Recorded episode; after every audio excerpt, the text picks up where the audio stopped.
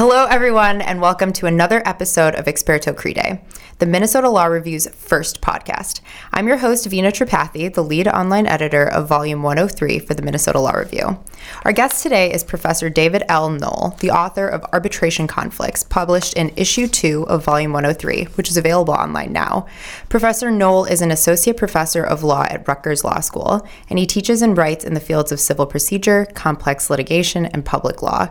His scholarship focuses on the institutions and procedures used to enforce the law. It includes work on arbitration, private statutory enforcement, the development of a dispute resolution procedure, and access to civil justice.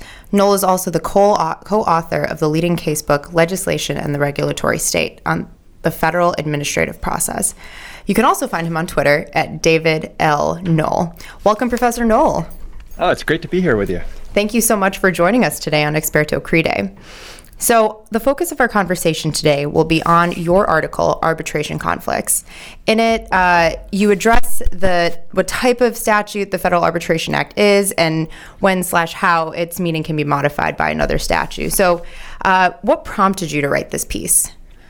So, what's motivating this article is that um, there have been a lot of disputes about arbitration, and anybody who's been following um, developments in the civil justice system, one of the big stories is that arbitration is sort of spreading everywhere. There was a, series of front page articles in the New York Times talking about how many people are subject to arbitration agreements. And there have been some very specific legal controversies um, about um, the meaning of the Federal Arbitration Act. The big questions have been um, the extent to which statutory claims can be arbitrated, um, whether the FAA applies in state courts, um, the extent of control over dispute resolution procedure um, that you can exercise by contract.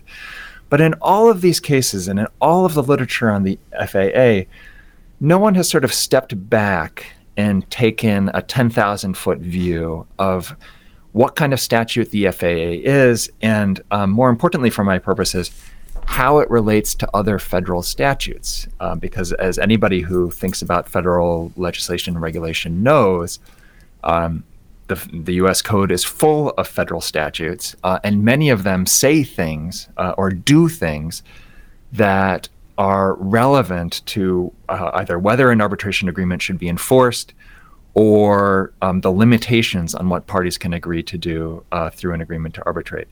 So, what the article tries to do uh, is really just work out that basic legal theory, right? How does the FAA fit into the broader body of federal law?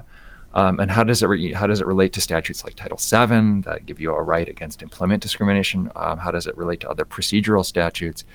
And um, the aim of the article is really to develop a comprehensive theory uh, that does that. Fantastic. And and you start the article out by just giving a, a discussion of the rise of arbitration conflicts and the evolution mm-hmm. of this type of jurisprudence. So, uh, do you do you see that it's moving in one direction? Do you see that it's more of a pendulum swinging back and forth in different directions? I mean, what's your take on uh, from that ten thousand foot view that you just mentioned? Okay, so there's a lot of moving pieces here. Doctrinally, the big story is that more and more arbitration agreements are being enforced.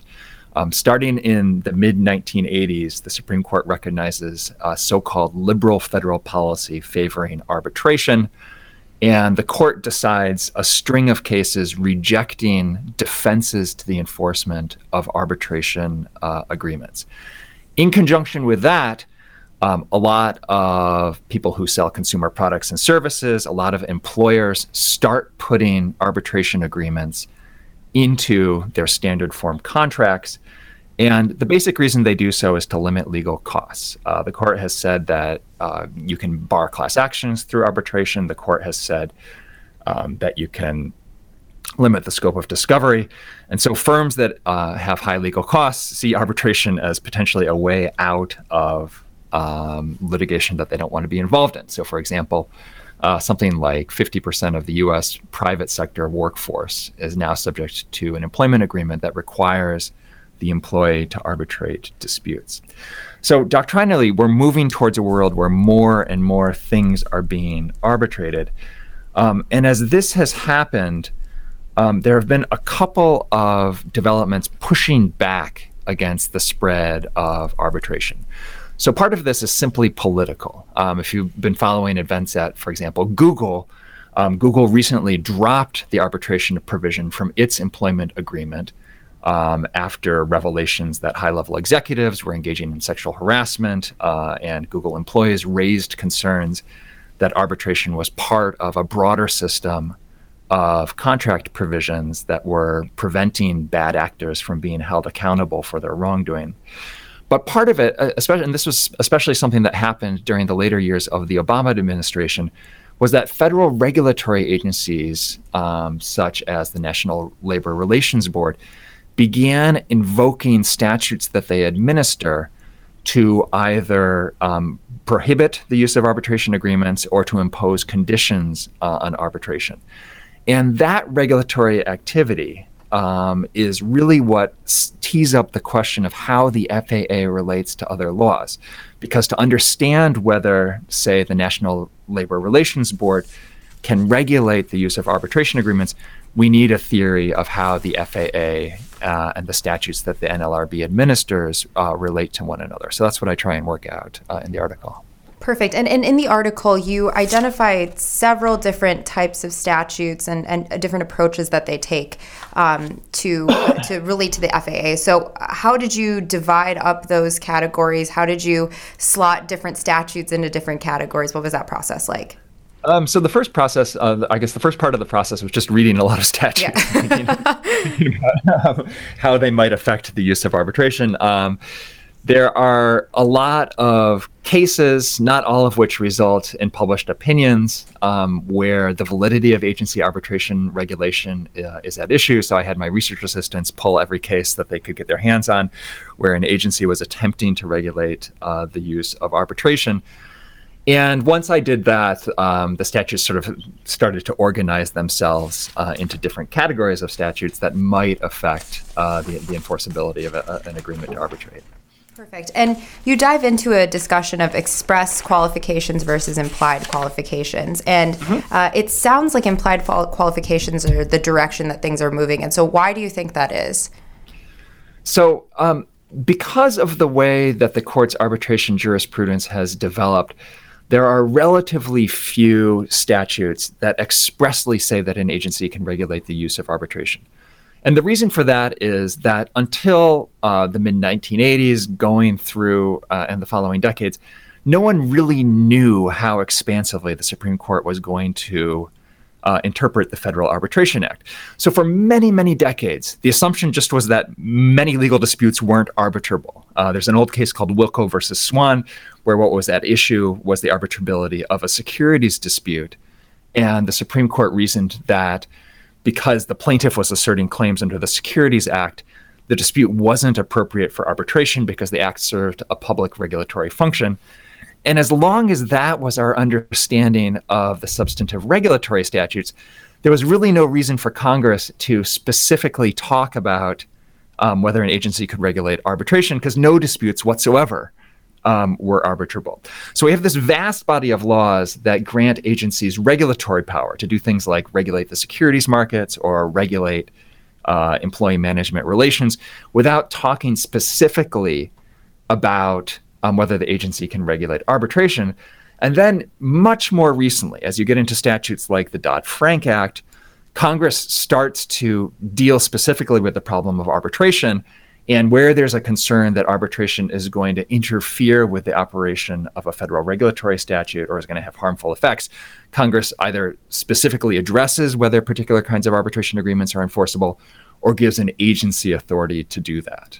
Um, but it's it's um, the reason that implied or implicit qualifications are, are, the more important category is that Congress hasn't done that for most regulatory statutes. Most regulatory statutes are enacted when nobody's worried about arbitration, uh, and so it, right, it sort of falls into this lacuna where um, Congress doesn't say one thing or the other about the agency's authority to uh, to address arbitration. And anytime we talk about agencies, I mean, you're we're going to have to talk about Chevron. So so let's talk about Chevron now. Definitely. Um, so. Uh, anyone who um, works in the field of administrative law, Chevron is kind of their bread and butter. Um, there's uh, there are currently big disputes uh, at the Supreme Court level about the continuing uh, viability uh, of Chevron. it comes up in the arbitration context because Chevron is generally um, a theory that supports agencies' ability to do stuff. Uh, right, the Chevron case holds that when an agency is charged with administering a statute and there's a, there's an ambiguity or there's a gap in the statute, then the agency's interpretation of the statute is controlling. And so agencies are agencies are used to invoking this kind of deference. They're used to invoking Chevron, uh, and so when they wanted to regulate arbitration, they said, "Aha! Right? I, I administer the National Labor Relations Act, or I administer the Securities Exchange Act." Um, and I have Chevron authority under that statute, and that gives me authority uh, to regulate arbitration. And Chevron, right, Chevron tells us that the ambiguity about whether the agency can regulate arbitration uh, is resolved in favor of the agency. So agencies make that argument; they invoke their Chevron uh, authority, and people who are pushing back on agencies' ability to regulate arbitration say that uh, this is different from the classic Chevron scenario, uh, and I, I, I, I, go down that route in the article. So, in your opinion, which which approach is more compelling? Um, so, in my opinion, um, Chevron is uh, kind of neither here nor there when we're thinking about whether an agency can regulate arbitration, and the reason for that is that Chevron just deals with a different kind of problem than the problem of statutory interpretation that arises in these cases where an agency uh, attempts to regulate the use of arbitration under a substantive regulatory statute. So the classic Chevron scenario um, it takes Chevron itself. Uh, the EPA uh, is applying the Clean Air Amendments Act uh, of 1977 and there's a dispute about what the word source in the statute means. Uh, right, one view is that every smokestack uh, is a source of pollution. You have to get a permit anytime you erect a new smokestack. The other view, uh, which the EPA calls the bubble concept, is that you can treat an entire facility, an entire factory, for example, as a single source of pollution. And Chevron says that in that kind of situation, the agency's reasonable interpretation of the statute uh, is controlling. And Chevron gets there by, by looking at the structure of the statute and saying that Congress would have expected the agency to speak with the force of law because the entire regulatory regime is being administered by the agency, and it's the agency who makes day to day decisions uh, about what the statute means. So the reason that's different than the arbitration context is that in the arbitration context, we don't have a single statute administered by a single agency. There, there, there, there's at least two statutes that are relevant to the agency's authority to regulate. Um, you have the agency's organic statute, just like in the Chevron context. So you could have the EPA, uh, we're talking about whether particular arbitration agreements are enforceable. But that exists side by side with the FAA, which the Supreme Court has interpreted in, in this way um, that gives a lot of authority to contract drafters to specify the way that disputes are resolved. Um, and it's because of that that I don't that I don't think that Chevron is uh, is relevant to an agency's authority to regulate arbitration because it's just it's just dealing with a different kind of problem of statutory interpretation than the one we have to answer when uh, an agency invokes a statute it administers to regulate the use of arbitration. Awesome. And now, you know, you mentioned the Supreme Court's opinions on the FAA, so I think this is a perfect time for us to pivot to the New Prime case. So, uh, can you tell us a little bit about the dispute that's happening in New Prime uh, v. Uh, Oliveira? Sure. Um, so what's actually what, what's at issue in New Prime is uh, an exception to the FAA that applies to workers uh, to employees who are engaged uh, in interstate transportation. Um, the FAA explicitly exempts contracts of those workers um, from the coverage of the statute. Uh, and in New Prime, or the specific dispute there um, involved a, a, company that uh, hired independent contractors um, that functioned very similarly to um, to traditional employees. Um, they were truckers, um, and the company argued that they fell outside of the FAA's exemption for transportation workers because they were in, independent contractors, not employees. So the question is, right, was, was whether this exception to the FAA um, applies. What's interesting about New Prime, um, and what makes me think that we might be seeing a, a subtle change in the way the Supreme Court interprets the Federal Arbitration Act is that the court interprets the FAA paying a lot of attention to the way that the language of the statute would have been understood in the 1920s uh, when the FAA was enacted. And that is a big shift, even from cases like Epic Systems, uh, which were decided right only months before, where the Supreme Court resolves the um, the scope of the FAA by looking to uh, the liberal federal policy favoring arbitration and sort of improvising and jamming based on its own case law. Uh, and so it's a much more uh, it's a much more narrow way of interpreting the FAA. It's a much uh, it's a much more restrained way of interpreting the FAA. and the reason New Prime gives me a lot of joy is that it's essentially the approach to uh, interpreting the FAA that I advocate in the article. I say that right, the FAA is not a, a constitution; it's not a super statute that that rides roughshod over all of their federal laws, but it's a law like any other that we we have to really think about how it interacts with other statutes. Um, and uh, I won't pretend that the court has read the article in, in the few months it's been out. But it was, uh, it was it was a real treat to see the court essentially following the interpretive approach that I advocate in the article when it uh, when it issued the new prime decision. I'd like to think that uh, Justice Ginsburg and the other Supreme Court justices are actively reading the Minnesota Law Review. They're hitting to, refresh on uh, the Minnesota Law Review Twitter account. exactly, exactly. They're staying up to date on our end. so I mean, uh, but like with the way that you've approached your your resolution to the FAA or the way that you're looking at the FAA? I mean, do you think that it, it is heavily influenced by politics? Because you, you do say um, there's a general approach that the Supreme Court is taking towards future arbitration conflicts, quote, assuming membership remains stable and that arbitration jurisprudence is not disrupted by legal or political shocks. Mm-hmm. So, how do you think that the new prime case fits in with this statement? And do you, do you think that this new prime case is signaling the same direction or uh, moving us in the same direction that we were probably previously with um, with some other cases that we looked at and discussed. So I think new prime is a shift. Um, up until new prime, um, you have um, a, a, conservative majority on the Supreme Court that has never met an arbitration agreement that it doesn't like. Um, so anytime an argument is made that uh, the FAA should be inter- interpreted narrowly or that another statute um, restricts the enforceability uh, of an arbitration agreement, the standard response is um, no, uh, the plain text of the statute requires agreements to arbitrate uh, to be enforced. So when you think carefully about the structure of the statute uh, and the historical context in which it was enacted, um, it's obvious that that sort of simple literal reading of the statute can't be right. Um, right? Uh, if an arbitration agreement provided that the arbitrator may shoot the losing party, um, if you just say you know, the FAA says that agreements to arbitrate shall be enforced, you would say that you have to enforce that agreement, but nobody think that's thinks that's right. Yes. um, and what's interesting about New Prime is that the court is looking at the history of the statute and looking at the way that the words of the statute would have been uh, would have been understood in 1925 when it was enacted, uh, and saying that right, going beyond um, right the literal meaning uh, of FAA Section Two and saying we have to understand this as um, a product of its times, as a, a, statute that's enacted in a specific historical context.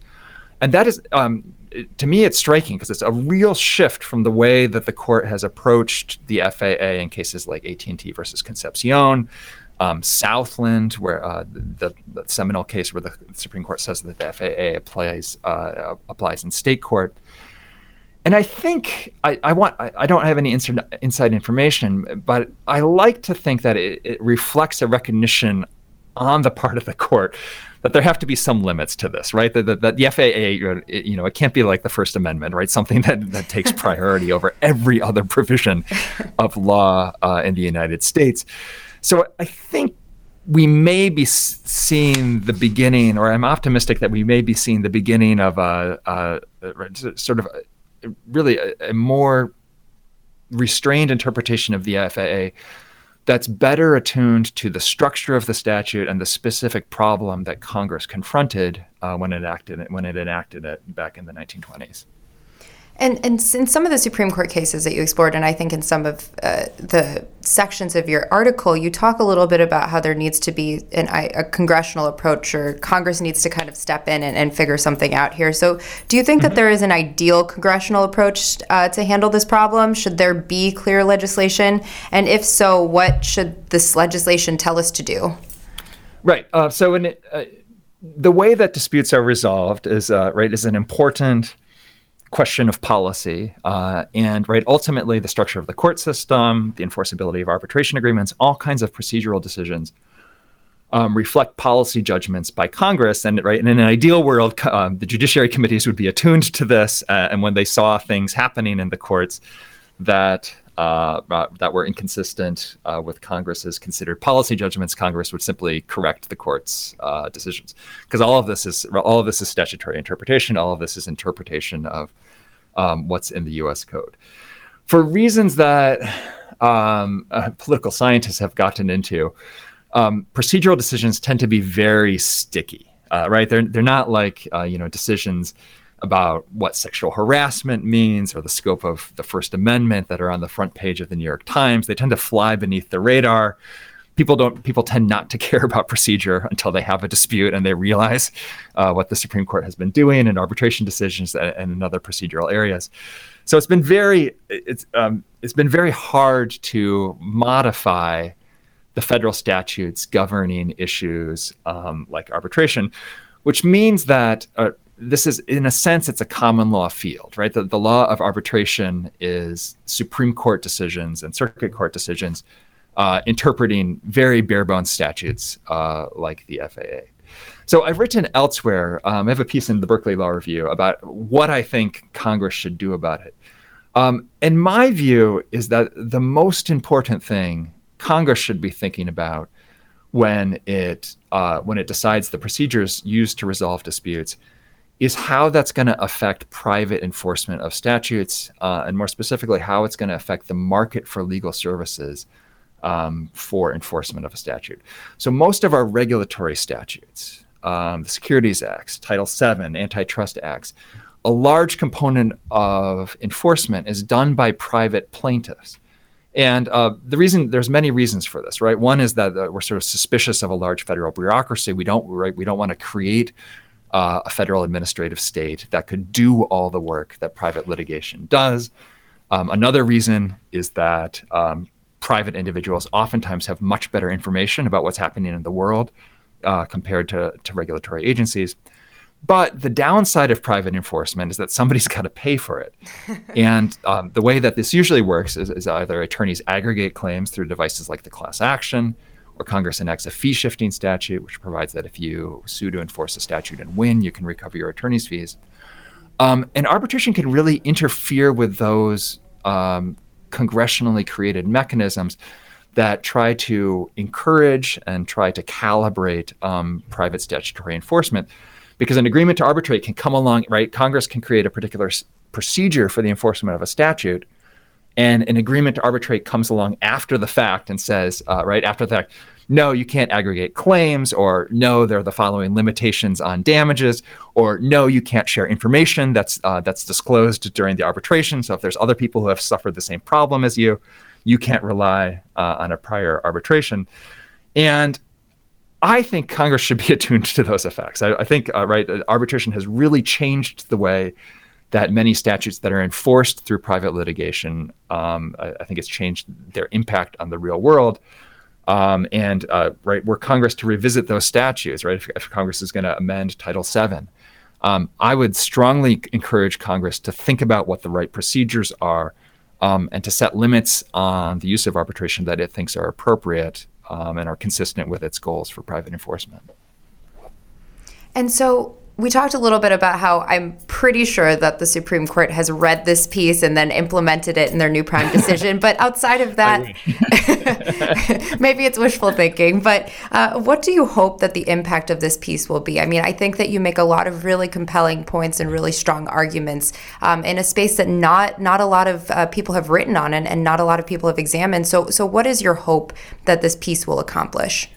So I. Um like many law review articles, I'm writing for a couple different audiences here. Um, so the primary audience is simply courts. Uh, courts see a lot of disputes about um, which arbitration agreements are enforceable, what parties can agree to do uh, in arbitration. And um, again and again, um, that requires courts to reconcile the FAA with other laws that are pertinent to um, the way that an arbitration agreement is treated. And right, I've tried to give um, you know a roadmap for courts who are encountering these kinds of problems, who maybe haven't been thinking about the great historical arc of uh, the Supreme Court's arbitration jurisprudence or all the things that are going on uh, in federal law. Um, not necessarily to resolve specific cases, but give them a way of thinking through these problems. Right, when somebody says that another statute bars the enforcement of an arbitration agreement, or a statute creates a right that has to be respected in arbitration. Um, a court can go to the table of contents of my piece uh, and uh, and get a quick guide for uh, for how to resolve that.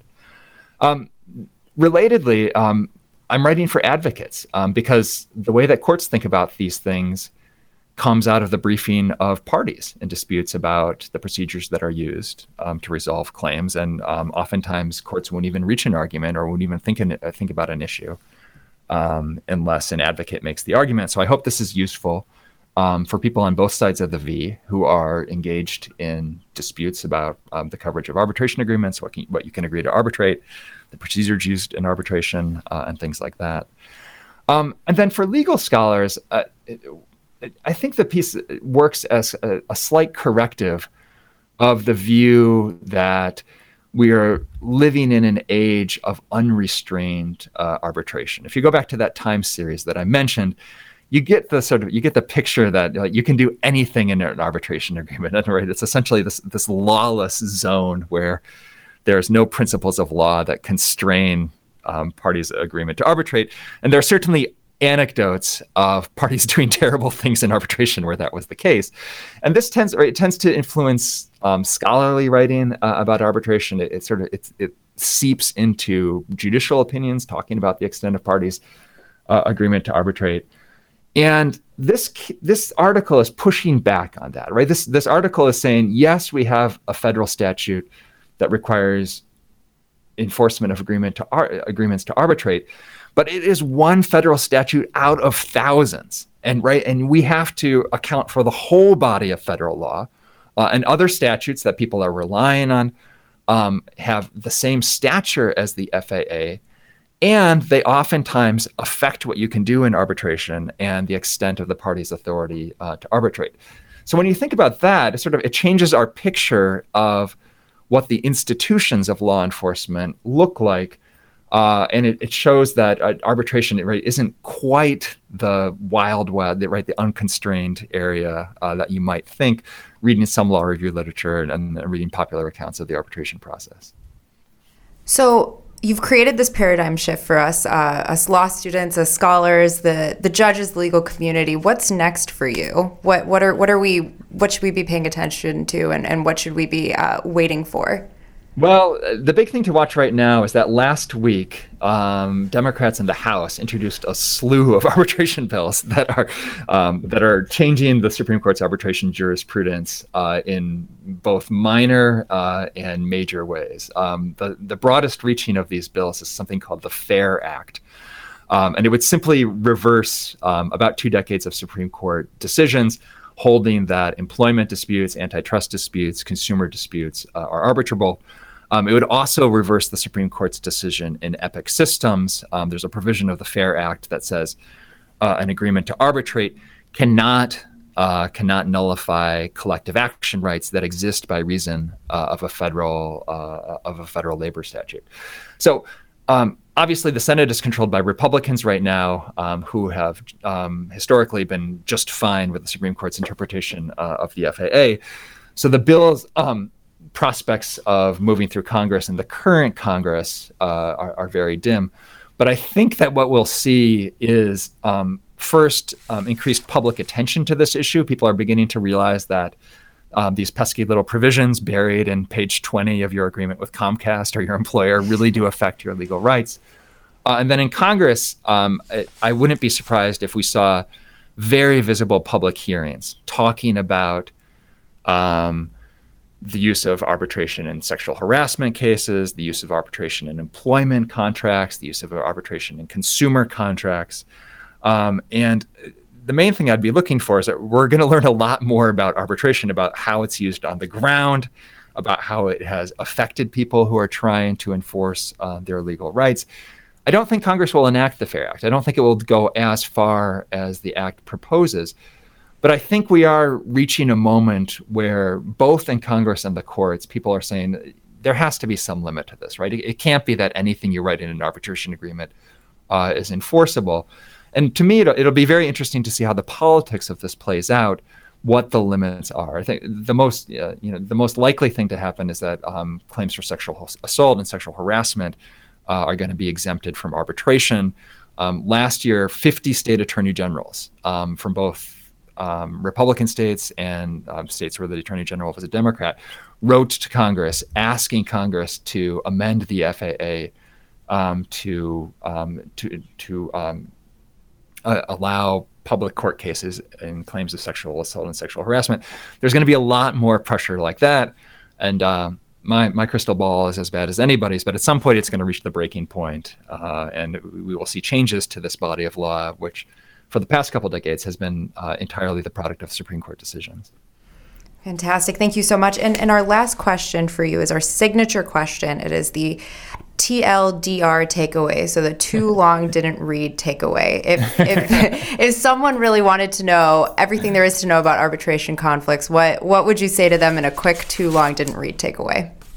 Um, I would say that the Federal Arbitration Act is an ordinary statute that we should interpret using ordinary principles of statutory interpretation. And when you do that, uh, it turns out that a lot of laws modify the FAA's instruction that agreements to arbitrate should be enforced. Thank you again, Professor Noll, for your time today. Uh, it was great speaking with you, and, and you can reach Professor Noll on Twitter at David L. Noll. Uh, Professor Noll, thank you. Thank you again for your time. We, we really enjoyed uh, reviewing your piece and reading this piece, and, and it was a no brainer when uh, when we got it at the Articles Committee. So, my pleasure. It's been a lot of fun talking, and it's been uh, a lot of fun uh, working with the Minnesota Law Review. Perfect. Thank you. And to the listeners out there, if you have any comments or questions, feel free to tweet us at Minnesota Law Review, or you can message me me directly at Vina underscore Tripathi. We'll see you next time on Experto Crede. Thanks so much. Thank you. This podcast has been brought to you by the Minnesota Law Review. You can find us on the web at minnesotalawreview.org. Follow us on Twitter at Minnesota Law Rev. To subscribe to our podcast, please visit soundcloud.com slash Minnesota Law or find us on your preferred podcast provider. The views expressed by the participants of this program are their own and do not represent the views of, nor are they endorsed by, the University of Minnesota, the University of Minnesota Law School, or Minnesota Law Review. None of the content should be considered legal advice.